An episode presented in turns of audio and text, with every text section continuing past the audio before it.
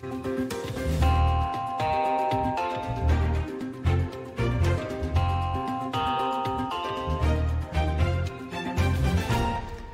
Pokračuje soud s Andrejem Babišem. Dnes do jednací síně přišel jako svědek i jeho syn. Ovlivní tento proces předvolební preference, ve kterých ano opět vede a komunikuje vláda, která podle průzkumu naopak důvěru lidí ztrácí s veřejností dostatečně. Odpoví můj dnešní host, politolog Jan Kubáček. Začíná pořad k věci. Dobrý den. A politolog Jan Kubáček už je s námi ve vysílání i vám přeji krásný den. Dobrý den vám i vašim divákům. Začněme tím procesem s Andrejem Babišem, který už tedy probíhá eh, pár dnů. Překvapil vás zatím něčím ten dosavadní průběh?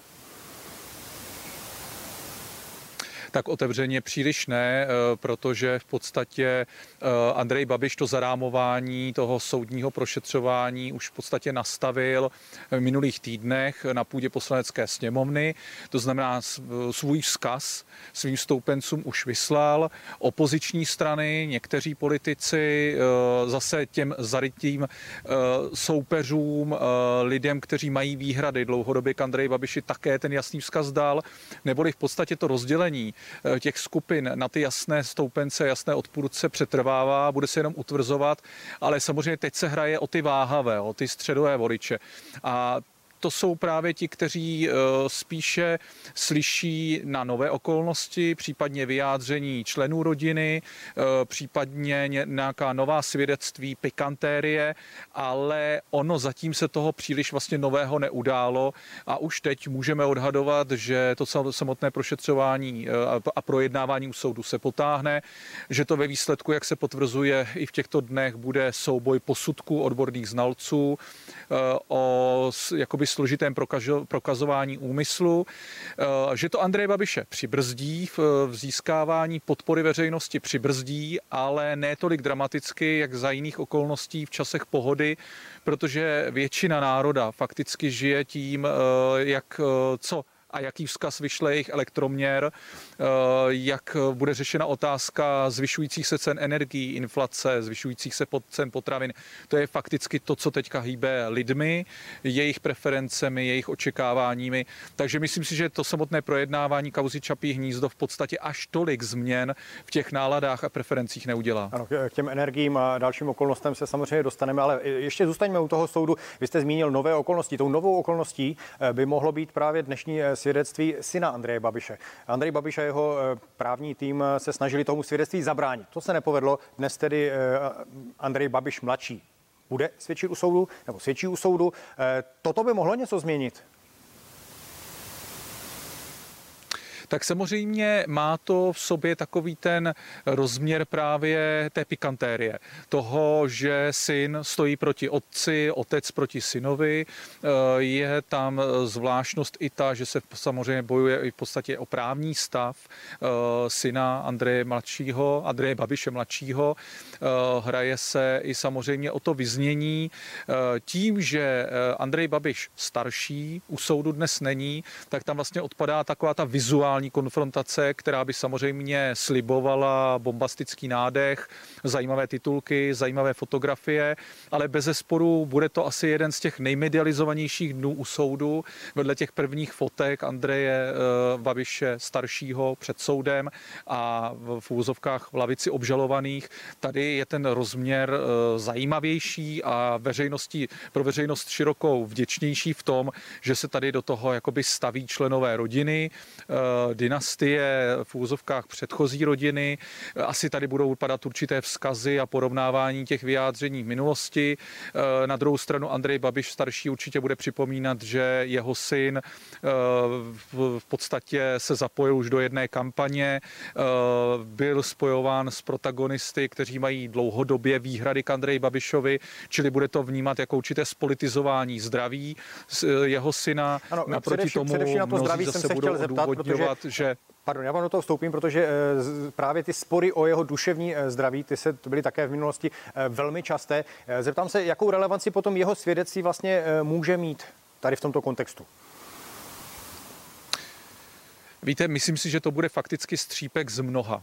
Já jsem přesvědčen, jak mám možnost to sledovat jako like, neprávník, tak jsem přesvědčen, že stejně to nakonec bude o opravdu odborných posudcích, jestli ta úřední procedura byla eh, vedena správně a adekvátně s tehdejší znalostí posuzování těchto projektů, s tehdejší metodikou eh, zpracovávání a vyhodnocování evropských projektů, neboli kuriozně mnohem důležitější budou svědectví úředníků středočeského kraje, který to posuzoval, ústředníků, úředníků auditních oddělení oddělení ministerstva financí, eh, tehdejšího dnešního poslance, tehdejšího hejtmana pana Bendla, neboli to byly kuriozně podle mě mnohem fakticky důležitější pro to soudní posuzování a výrok soudu a případně odvolání, než vlastně teďka do značné míry takový jakoby Eh, románový souboj otce a syna, kdy to opravdu spíš má rozměr takové, řeklo by se, italské telenovely,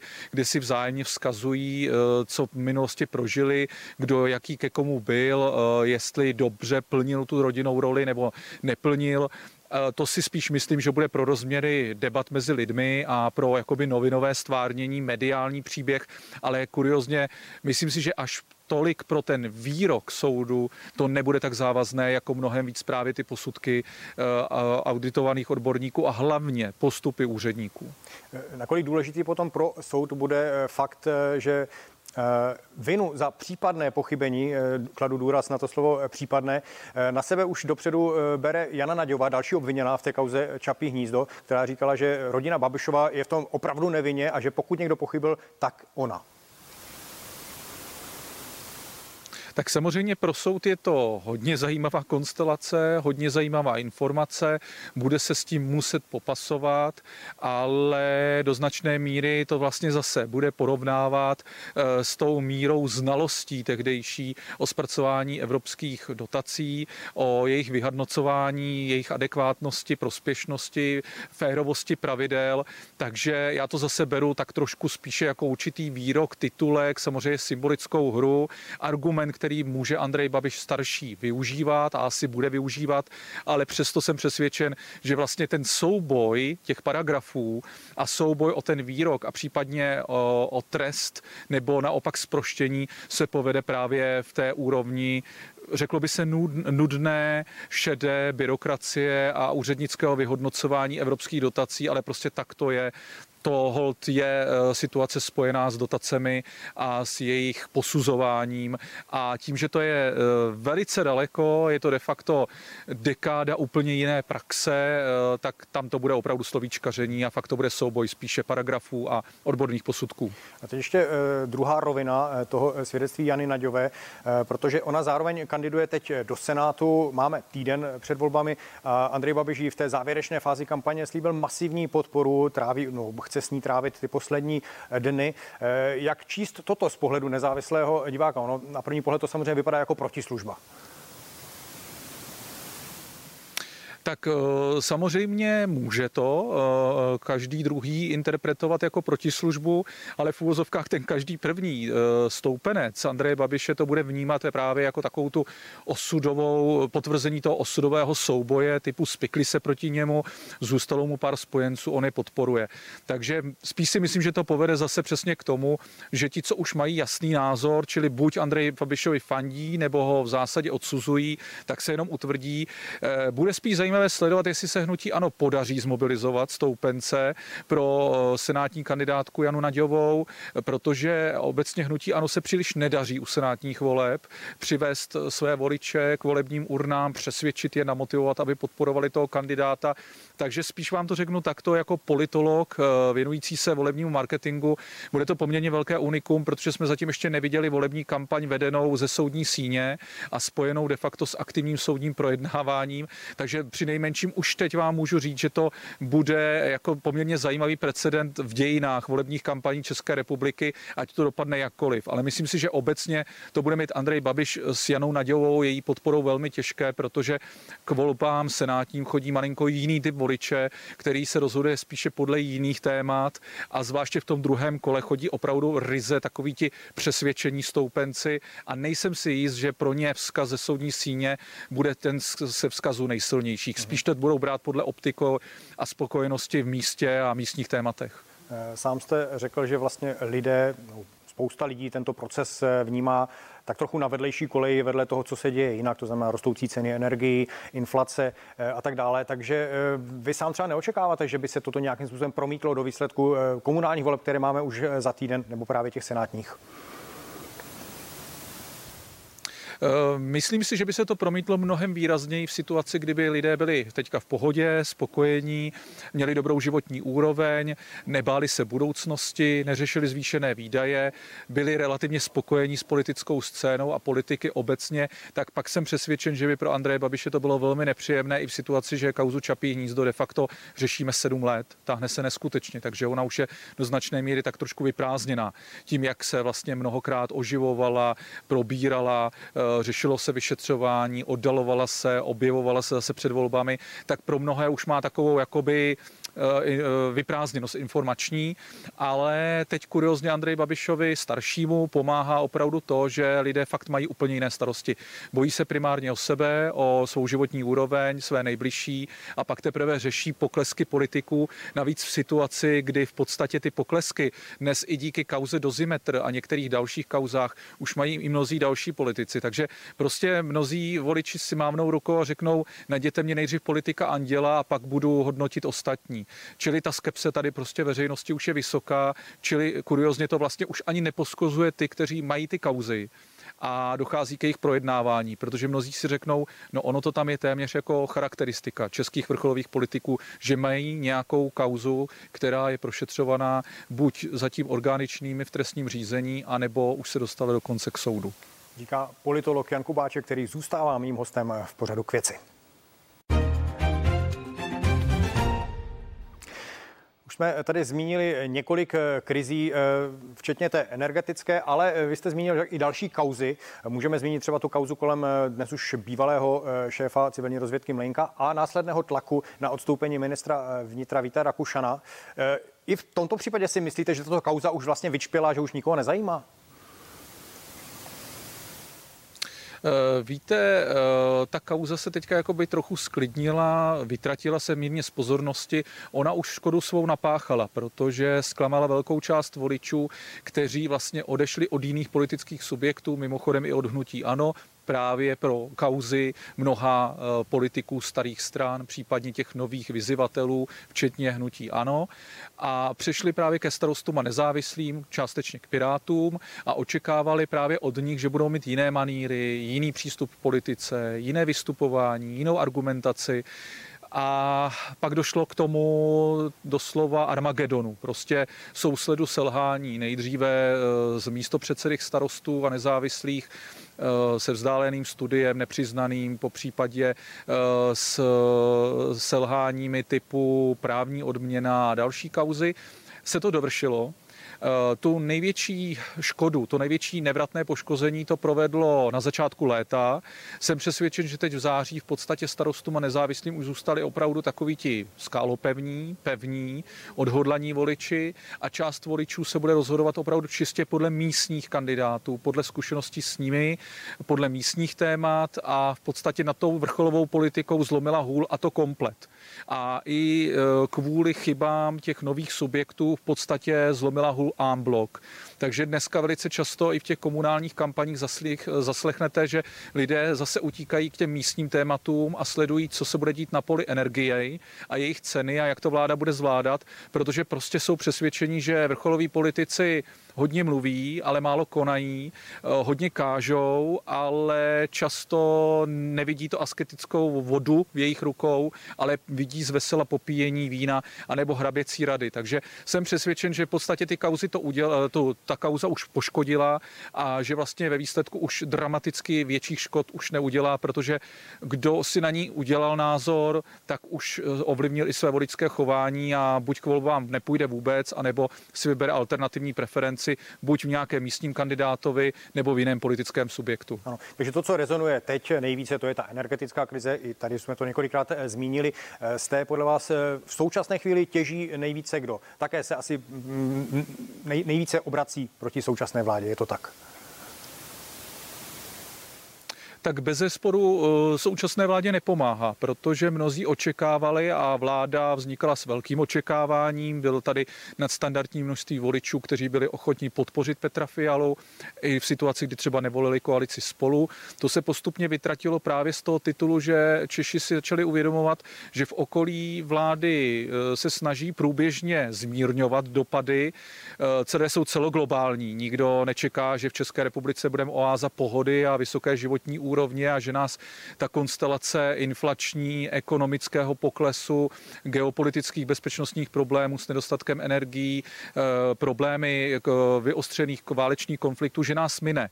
Ale mnozí očekávali, že vláda bude prostě projevovat dobrou vůli, pokoru a bude průběžně přicházet s konceptem řešení. Eh, vláda si to nechala na poslední chvíli a teď se dostala do situace, že vlastně postrádá čas, aby eh, dokázala široké veřejnosti ještě do voleb sdělit, v čem jim pomohla, eh, jak to konstruktivně bude vypadat v praxi, to zastropování cen energií, jak to pomůže životní úrovni firem a domácností, že vlastně teďka klopotně dobíhá vývoj. To znamená, kuriozně, kdyby začali třeba v polovině srpna, tak dneska jsou v mnohem lepší pozici, než tím, že de facto řešení oznámili eh, na začátku tohoto týdne a složitě se jim daří, respektive spíš nedaří, donést to sdělení, návod, eh, jasný recept postupu do každé domácnosti a tím získávat voliče, protože voliči přesto, prostě chtějí přesto to jejich řešení, vy jste říkal, že přišli s řešením, ale, ale to jejich řešení vlastně eh, přineslo rozporuplné reakce, protože po dlouhém naléhání přistoupili tedy k zastropování cen energií, jenomže třeba v případě energii, eh, v případě elektřiny to zastropování je na 6 tisících za megawatt hodinu. Když se podíváme jenom vedle na Slovensko, tak eh, tam ten strop je na 15 stech korunách v přepočtu necelých. To znamená, je čtyřnásobně níže. Ani toto asi e, není úplně jednoduché obhájit před českými voliči. Absolutně s vámi souhlasím, on to je prostě výsledek toho, že se tady čekalo, že prostě mnohé vlády eh, ještě před ukrajinským, eh, ukrajinskou válkou, napadením ze strany Ruské federace Ukrajiny, eh, už začaly konat a bojovat proti superinflaci a rostoucímu cenu cen energií asi předtuše toho, že Rusko samozřejmě téhle situace využije a využívá velmi vehementně a bude využívat. Takže my v podstatě teďka eh, rovnou říkám jedním dechem díky za to řešení, protože je to stále lepší než to, co se rýsovalo v minulém týdnu, kdy to vypadalo na jeden velký debakl. Eh, tak ale přesto prostě to řešení už pracuje s drahými energiemi jako vstupní hodnotou, dokumentuje, že státní rozpočet nemá peníze, aby to sanoval, vybral si to horší řešení, nezastropovává ceny výrobců, eh, ale vytváří de facto velice složitý mechanismus a velmi drahý mechanismus dotací, který ve výsledku stejně budeme muset my, daňoví poplatníci, zaplatit. Eh, bude složitý ten systém, ale je stále, říkám jedním dechem, lepší než nic, nebo ten horší scénář, který se tady velmi rýsoval. Další problém je, že stále samozřejmě nevíme to B a C, to znamená, jak to konkrétně bude vypadat, jak se to konkrétně bude procesovat, protože to je velký problém české byrokracie, že ono vždycky to vypadá dobře na začátku a pak se to velice strašně složitě uh, procesuje, dostává lidem uh, do jejich účtů, do domácností a C, komu všemu to ve výsledku bude pomáhat, uh, jak se přistoupí k velkému českému průmyslu, který je teďka opravdu opravdu na kolenou a co to všechno bude stát a jak bude vypadat ta v úvozovkách někdo říká válečná daň, někdo e, z mimořádných zisků nebo ze spekulace, ale každopádně prostě jak bude vypadat ten byč, to zdanění. Plus hmm. samozřejmě mnozí říkají, je tady velká škoda, že stejně třeba jako Rakušané nemotivujeme hospodárnost, protože mnozí jsou už teď četrní a viděli by aspoň zpětně, jak ze strany domácností, tak firem, že se to oceňuje, že to má smysl a že se to promítá promítá na jejich účtu, na jejich složenkách. Ať už je to tím, že vláda přišla s řešením pozdě, nebo se některým třeba to řešení samotné nelíbí, tak ty preference ukazují, že vláda prostě ztrácí důvěru. Co by teď vláda měla udělat, aby se, řekněme, nezvyšovala četnost demonstrací nebo jiných protestních akcí? Víte, myslím si, že vláda by měla hlavně teďka velmi rychle a velmi trpělivě začít vysvětlovat, co přijala, co to v praxi bude znamenat, kdo na to má právo a nárok, jak má postupovat, aby to šlo pokud možno promptně, jednoduše, srozumitelně. Tuhle informaci by měla s odpuštěním vyvěsit na každý kandelábr. To znamená, vy kdybyste si šel vyzvednout balíček, eh, eh, dopis doporučený, nebo jste šel řešit cokoliv na státní úřad, tak byste měl být konfrontován s jednoduchými informacemi, plakáty, jak máte teďka postupovat, na co máte nárok, jak to má fungovat. Plus by vláda měla do svého slovníku velmi rychle eh, zapojit pokoru, děkování, vděčnost, pochopení pro širokou veřejnost a měla by se snažit dál vymýšlet další chytrá sociální opatření, jak prostě lidem ulevovat a ukazovat, že o ně stojí a že si uvědomují, že bez nich se stejně neobejdou nejen ve volbách, ale i z logiky toho, že my všichni jsme daňoví poplatníci. Takže, Takže jsme zase u toho, to, co vlastně eh, tato vláda... A pokora. Ano, to, co tato vláda vlastně vyčítala bývalé, eh, bývalému kabinetu Andreje Babiše. To je špatná komunikace. Toto vnímáte jako ten vlastně zásad, nebo to, to zásadní selhání i této vlády? Uh, obávám se, že ano a vadí mě, že strašně dlouho čekali a mysleli si, že to Českou republiku obejde, nebo nevím, že to zaplatí snad někdo jiný, nebo že lidé to tady budou ochotní nést kompletně na svých bedrech, nevím, ale prostě to téma podcenili obrovsky a mrzí mě, že do toho velkého ticha ze strany vlády, dlouhodobého ticha ze strany vlády pro, eh, vstupovali pouze uh, rádoby hraběcí rady, arogance moci, nálepkování lidí, útočení na lidi a prostě vytratila se naprosto pokora. To je základní výbava moderního politika a měli by si členové nejen vlády, ale členové i obou komor parlamentních velmi rychle osvojit, protože jinak je to může dohnat. No jestli ta arogance nevychází také jako z jakési vnitřní nervozity, protože je, je patrné, že i ty spory uvnitř, ať už uvnitř koalice nebo uvnitř samotné ODS eh, zřejmě jsou. To máte pravdu, ale pak bych doporučil vládním činitelům, ať si sejdou třeba z hasiči, policisty, lékaři, chirurgy, lid, lidmi eh, sociálních, eh, pé, sociální péče, ze sociálních služeb. To jsou lidé, kteří jsou každý den konfrontováni v otázce zdraví a smrti svý, svých protipólů, řeší krizové situace a jsou klidní a jsou profesionální a zvládají to. A když to zvládají tyto profese, často špatně ohodnocené, tak by to měli zvládat i naše vrcholoví politici. V zahraničí se to běžně učí, když to tím nejsou vybaveni, měli by začít i naši politici, protože on je každým nepohodě a rozhodně mu nepomáhá, když mu někdo vzkazuje, jaké oblečení má nosit v kolika vrstvách, či případně, eh, že vlastně doteď nešetřil a měl by se začít konečně nějak chovat. To prostě lidem fakt nepomůže a vytáčí to o to víc. Takže eh, fakt bych optikou eh, těchto povolání volal i potom, že by politici měli trošku jít do sebe a fakt více pokory. Dá se to naučit, dá se to osvojit a ještě by jim to ve výsledku pomohlo říká politolog Jan Kubáček, který byl mým hostem v dnešním pořadu k věci. Já vám moc krát děkuji, že jste si udělal čas a někdy na viděnou. Díky za pozvání a pokud možno všem klidný den. Díky. No a děkuji i vám divákům za pozornost a budu se těšit na viděnou zase příště. Hezký den.